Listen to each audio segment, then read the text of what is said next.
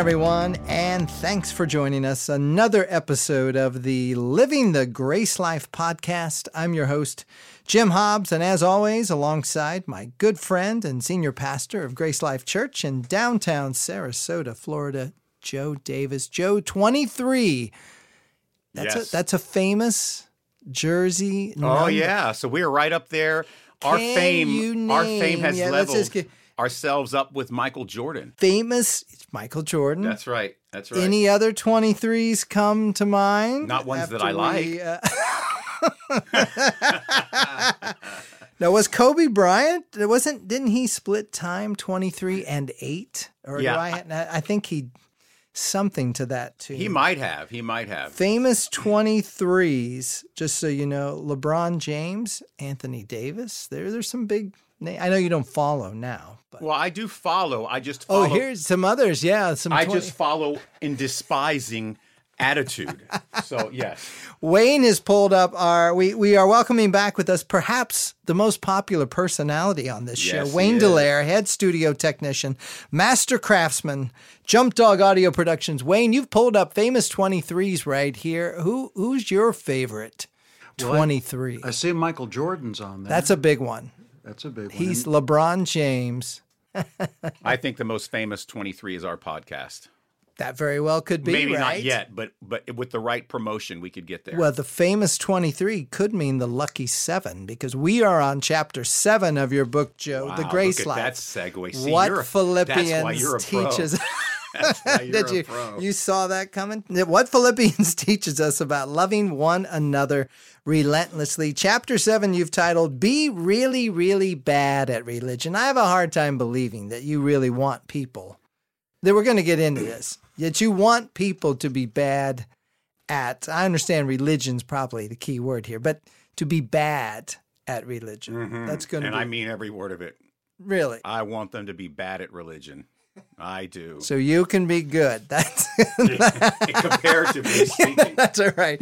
You can do it. Well, if you've got a question for us and are wondering if Joe wants you to be good or bad at religion, just send us an email. It's Living the Grace Life Podcast, Living the Grace Life Podcast at gmail.com. It is all coming up here, Chapter 7 in Episode 23 of the Living the Grace Life Podcast.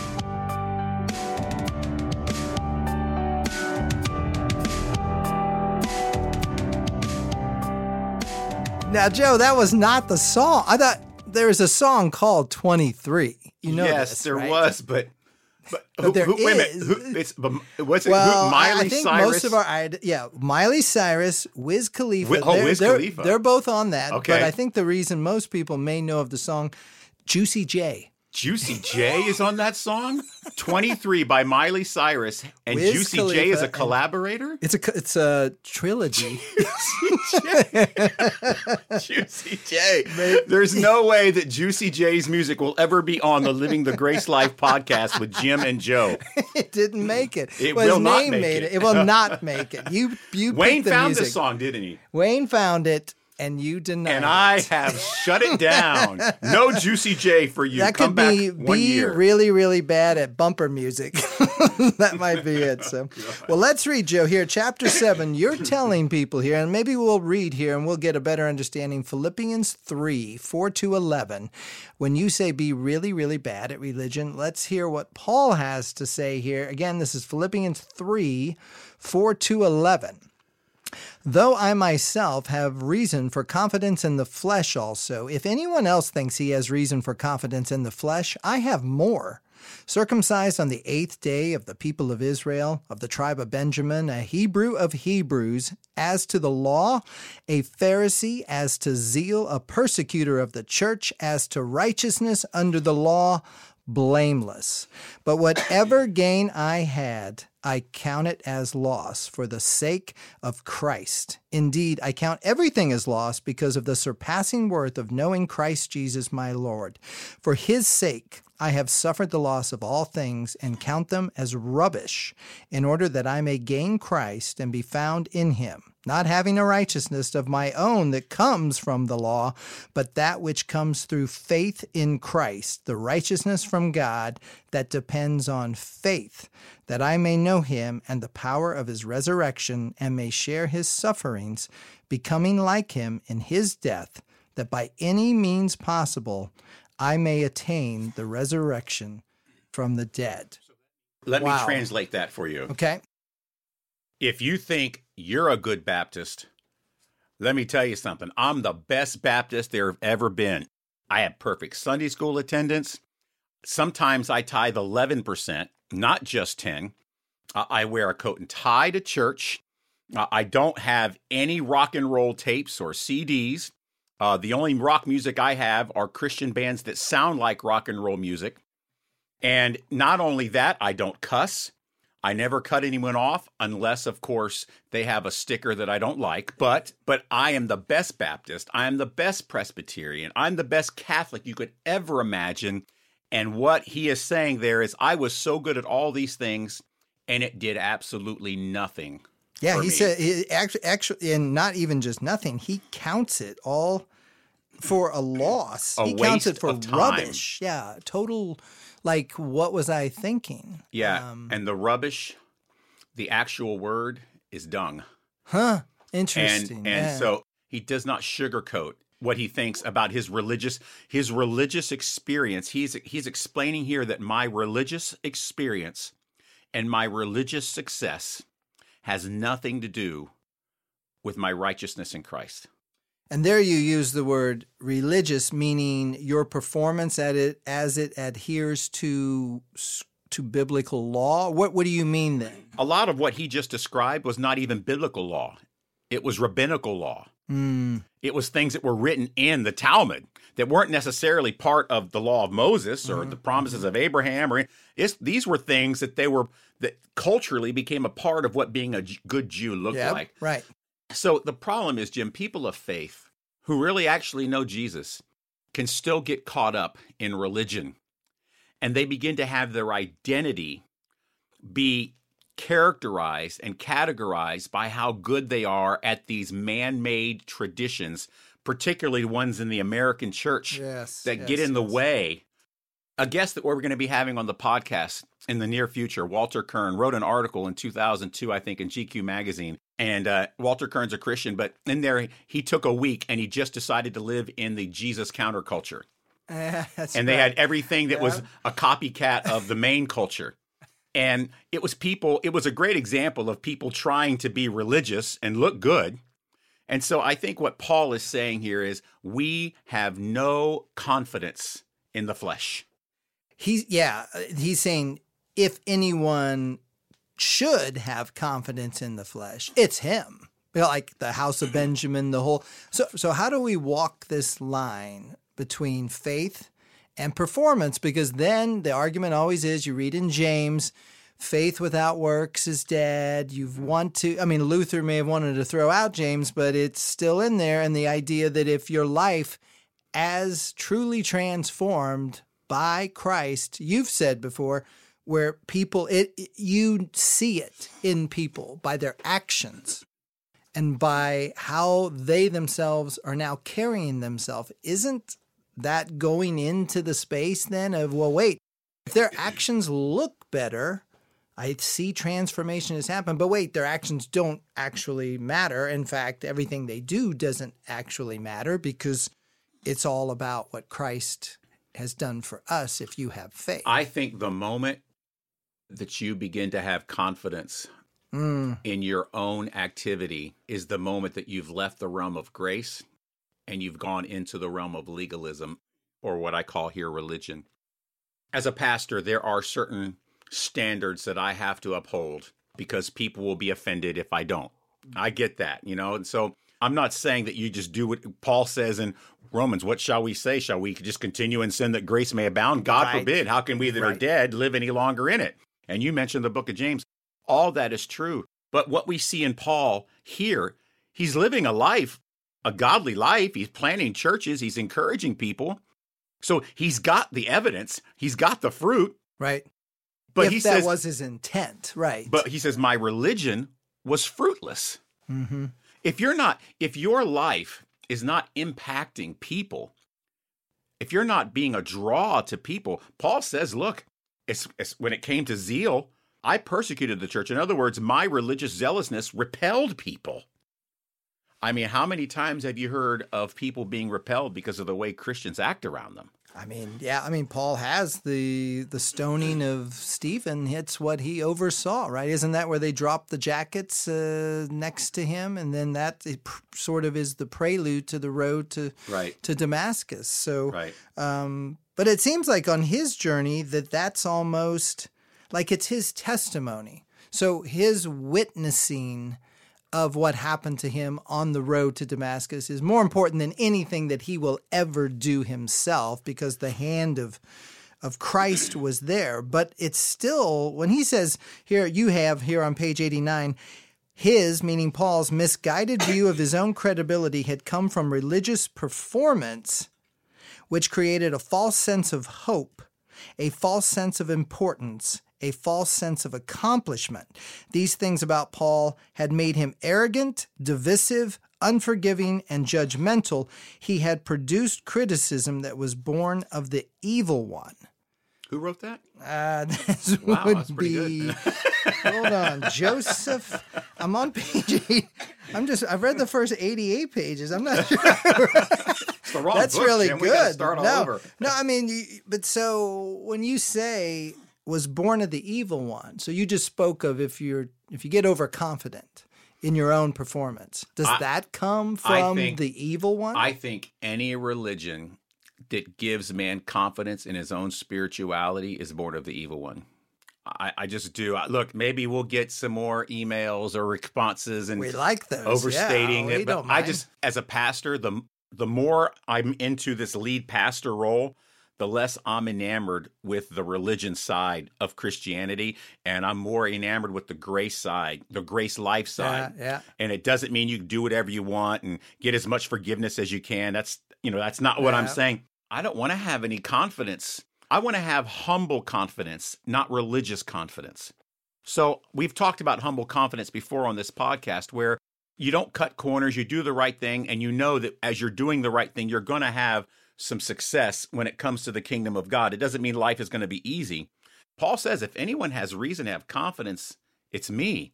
Mm-hmm. He says, but I had no confidence. Right. That's where I'm standing. And the, and the more I get into studying scripture and, and ministering to people in recovery ministry, sure, marriage counseling, which is funny, right? Because my wife and I, we have a, we have a, a marriage that has problems That's just like everyone else. Experience, yeah. And right. people come to me and say, "How do you? What do you do with this problem?" And I'll say, you know, my first response is, well, let me tell you what we've done wrong. you know, I can counsel you because I can know what not to do. That I'll tell you that right, right, now. That's as important as knowing what yeah, to do. And, right? and I think that vulnerability, yeah. what Paul describes in all those successes, is a lack of vulnerability. Yeah. But what you see, what is so characteristic of the book of Philippians, is just this insane, open, vulnerability that Paul expresses to this group of believers. You see how that is antithetical to religious accomplishment? Totally. It goes against everything that someone that would come from the outside and say, like, I don't want to be a part of the church. That's what they mean. They feel this, like, for instance, people in recovery. I did an interview for my uh, seminary class, a recovery ministry. And so there's so much stigma about we need to create a ministry for them for those in recovery, as if that group mm. is the only one that has identified its brokenness, which mm. is actually oh. so powerful. But you can kind of see how that can work its way because otherwise, how do we get it across? Okay, everyone, let's just have testimonials all day and speak of our sin might as well have everyone get up there and admit, oh yeah, I actually I cheated uh, on my spouse. Yeah, you know I lie to my friends because I care about my performance. Oh yeah, I watch things online I shouldn't. Isn't that what it's really? So if we're going to have a ministry of reconciliation that Paul later talks about in 2 Corinthians five, don't we need to confess and become really the the sort of like you were saying the, the it's the grossness of ourselves to see it because well, if we don't we won't know see, what we're being saved from. I agree. So, religion and religious success is a way to measure conformity. And what Paul is saying is Right. conformity is not where the power of living is. Right. It's transformity. That's not a real word, but it rhymes with conformity. So I just made it up right on the spot. Transformity. right? But but transformation is what we desire, not conformity. And I don't care how good you are at conformity.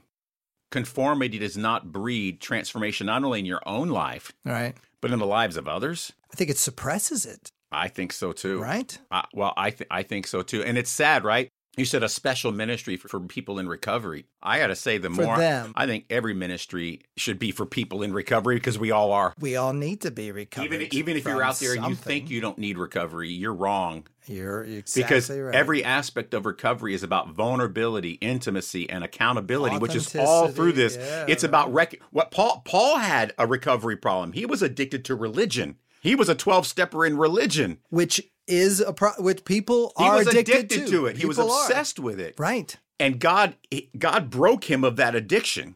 And only God did it. That's the trip, right? Yeah, because this yeah. whole idea of powerlessness, step one of the steps, you have to be, you have to admit you're powerless over what See, it Jim, is, the right? message of recovery is not recovery. It's the gospel. Yes.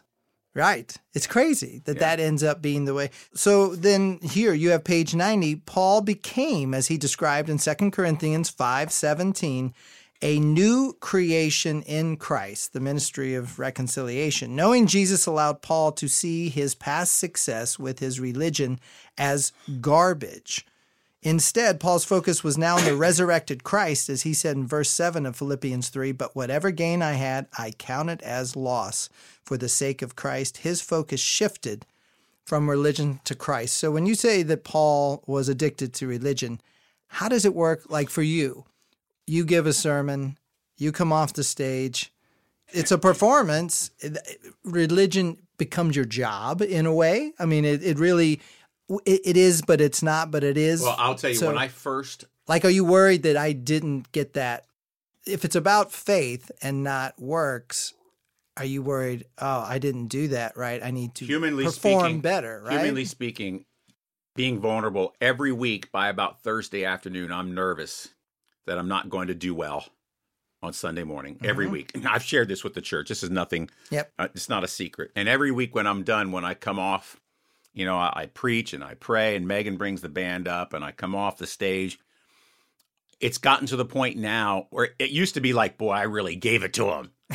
and now I come off the stage as, man, that's a relief It's done. you know and i really hope that they saw my vulnerability i i want to make sure that whenever i preach i am not preaching at someone because that's mm-hmm. what conformity demands that you do Mm-hmm. I, I want to preach with them if that makes sense Yeah. i want to preach with them not at them because when i'm when i'm writing these sermons and i'm doing my study it is a magnifying glass on just how much i need when i'm preaching Right. And you hear that a lot. Like, you know, if, if, if one day the advice given is taken in any profession, let alone here, Right. that that becomes, how do you know that you've, is do you know when you come off or later in the day, do you know if you've given that vulnerable sermon that you wanted? Or how do you, how, do, you I know, Yeah. when i'm nervous afterwards Maybe something. Did I share anyway. too much? you know what I mean? And there have been times where I got too vulnerable. My wife said, "You know, you really shouldn't have shared that." And I said, "Well, maybe I shouldn't have, but maybe that means I should have. I don't know." So, I hope this makes sense. But I hope that's always my struggle. Is that did I share too much about my own struggles and my own heart? Because I think when I do that, I'm saying to people, I'm not good at religion.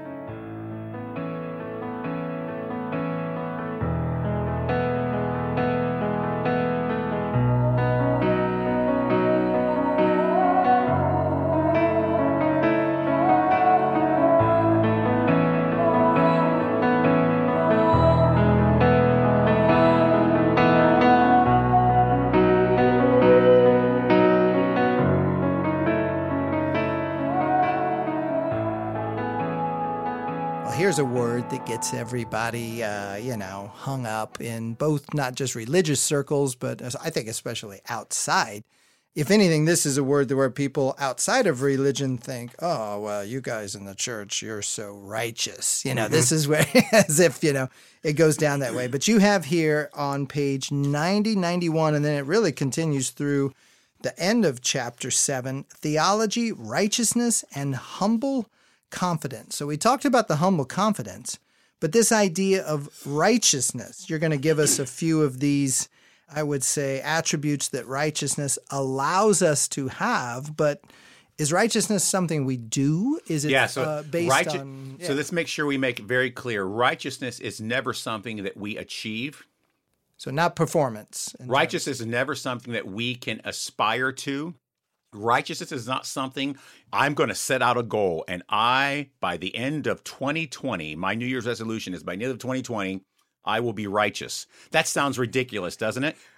But yet, but yet, yeah. we still think yeah, yeah. that way every day. I was going to say, I kind of, yeah, I can see myself. right, but in in the end, righteousness is not something that we achieve. It is something that is accredited to us, that is given to us, that we cannot achieve. It's the righteousness of Christ. So when God looks at us, if we say, God, look at my religion, mm-hmm. well, Romans says, to him who works, it's not counted as grace, but even more debt.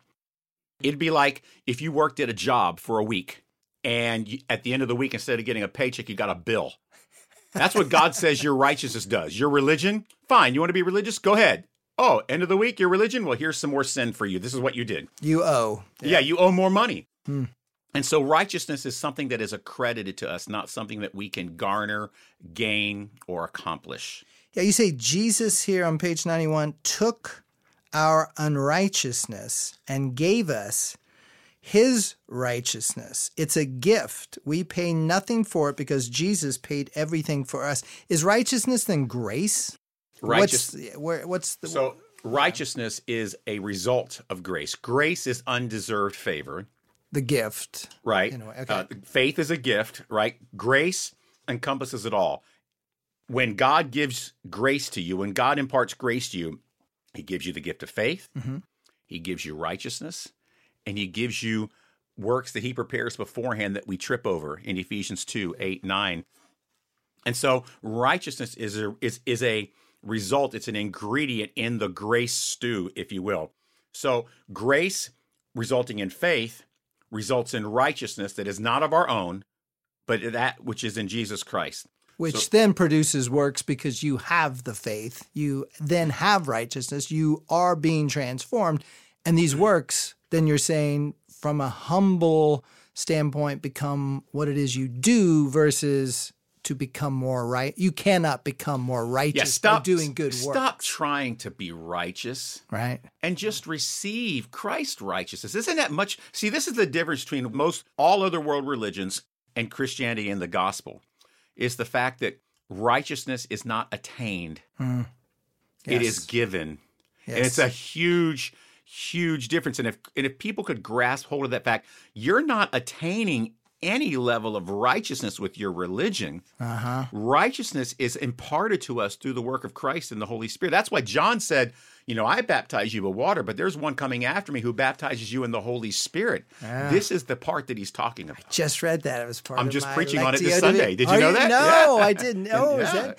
Well, wait. I thought that was in John, though, right? You, know, Mark, talks about oh, the baptism of okay. Jesus too. Yeah. Oh, okay. Yeah. Yeah. The whole idea that he, uh, the word that jumped out at me there was witness. I am going, John the Baptist, I will be a witness and testify. He doesn't say he's going to see this. He's a witness to it and he will testify on behalf of what he has seen mm-hmm. that here comes uh, you know the, the the sheep you know here he is the lamb of god I, the sermon sunday i've already got a title for it it's called jesus the baptist you're gonna like Ooh, it yeah it's gonna be kind of funny but yeah, yeah. but the point here is that righteousness is not something that we garner yeah, you have here, when you say righteousness on the following pages, here's the word you use after righteousness in terms of what it is that we I don't see anything about earning. This is what we this is what it does. Righteousness bathes, allows, enables, empowers, transforms, helps. There's nothing in there that says it it makes you uh that that you do any that Well- you are doing anything. Like if I bathe, You're right. I'm not Jim. doing anything. You, what, what you're saying is what you're seeing in there is the effects of righteousness are not something that is started with us. We are passively receiving the benefits of right. Righteousness bathes us in humility. Yep. Righteousness allows us to have confidence, not in ourselves. Right, right. Right? To bask in the confidence of the righteousness given, not Right. you're saying of Right. what we're going to be. Got it. Okay. and and it, and enables the elevation of others. See, the work of righteousness is a passive one that is affecting us instead of us trying to achieve it. A natural result of that is the humility that allows us to elevate others around us. Yeah, it almost comes naturally, right? Empowers. What do you mean by righteousness? Empowers believers. Now, does that mean, because you have here, we can approach hurting people with a powerful message of salvation rather than with words of criticism? We no longer need to push our own agenda, hoping that our listeners will conform to our thinking or measure up to hopeless religious standards. Right, That's weird. I've I- never heard listen, of I- I've never I- I seen gotta that you, in the American church. I almost, yeah, right. All right, so listen. We Oh. think that power is influence. okay. And influence means that you're able to get people to see your way and to agree with you and give them your proxy to enact your agenda. We see it in the corporate boardroom. We see it on Wall Street. Yeah. We see it in Washington, D.C. in spades. Uh-huh. And we see it in the church all the time. So instead of what what unrighteousness does is it goes to hurting people Yes. and it tries to get them to think that you are the answer. And now you have power and influence over them. To Convince and even manipulate. Right. yes, okay. yes. But what r- the work of true righteousness does is you no longer have to approach these people to pursue your own agenda. Hoping, I wrote there, hoping that our listeners will conform to our thinking or measure up to hopeless religious standards. Instead, Yes, we can yes. boldly proclaim undeserved freedom in Christ, a freedom that is priceless because it cost him everything. freedom. See, that that is something that is not necessarily what is thought of in terms of power Or righteousness. or influence. Any, yeah, when, right. you, when you think of righteousness, do you think freedom? no, it's just like ah, a righteousness. Oh, it's the same with recovery. You don't think freedom is like being told, well, you're not going to be able to do the addiction or whatever. Like there's such a paradox there Yeah. that this freedom comes to then. And then how do you live into that? Because that must then create the transformation. You say religion desires conformity on page 94, which we just talked about in our mm-hmm. last segment, as in, here's our set of rules and you better conform. Grace, on the other hand, desires transformation. Religious conformity happens temporarily, but transformation lasts for eternity. It's faith, embracing the gift of grace, treasuring Christ above all else. It goes against everything, but to to do it. So, okay, great, nice. When I begin to do some of this stuff, it feels weird. It feels out of character to embrace the grace of God, Mm-hmm. to understand that my performance not only does it not matter, it actually makes it worse. hurts Yeah. because I'm focused on it Mm-hmm. and I'm judging what you're thinking or watching someone else is how they're reacting. So I'm performing. I'm not being me. I'm not being authentic. And so there's this space. I, I call it spaciousness. And it, it's and now that I'm not in active addiction, it's a really it's one of those weird things. It's like if everything's okay because of what Christ has done and the grace that I'm given, and I don't need to worry about works. Okay, so n- now I feel I feel good. I feel free, but in freedom, I almost feel sometimes a little bit like, I, well, what am I supposed Well, to here's do? Right? So every religion in the world, at least every theistic religion in the world, says that man must somehow achieve an audience with God. Mm. Mm, hmm The gospel says God is going to create an audience with man. And that is a huge difference. One has everybody trying to climb this ladder of religious success, up to a level of righteousness that is good enough that the theistic person that you worship in that religion will say, okay, now you're starting to get the blessings. Right. Now you understand my now, but religion is not what the gospel is. The gospel says the opposite. Christ came not to be served, but to serve. Right. And that's the difference. So all religion says you need to achieve this level, and the gospel says no. Jesus, God, is coming to Yeah, us to give us a- what we need. Yeah. And when you receive it, it is over. And I think we do need the law to see our sin so that we do understand. I mean, it doesn't have to turn into a guilt and shame show, but at the same time, if we're not saved from anything, well, then What people didn't see the is point, right? when I was explaining it to you, what people didn't see is I was taking my hand, acting like you're going up a mountain, and it turns into a cliff. as it goes, you- like and a then it comes back hockey over. stick, Yeah. hockey stick that comes. So, and that's what religion is. You might be able to get started on the bottom, but once it, then it's a straight. It'll up and- only get you as far as it'll get you, I think. stop, Right? And stop Yeah. trying to be righteous and just live in righteousness of Christ. anytime I've taken matters, and I've thought of this recently, it, it- the the phrase "in my own hands." Anytime I have decided I now need to take matters in my own hands, mm-hmm. I cannot think of one time it's gone right.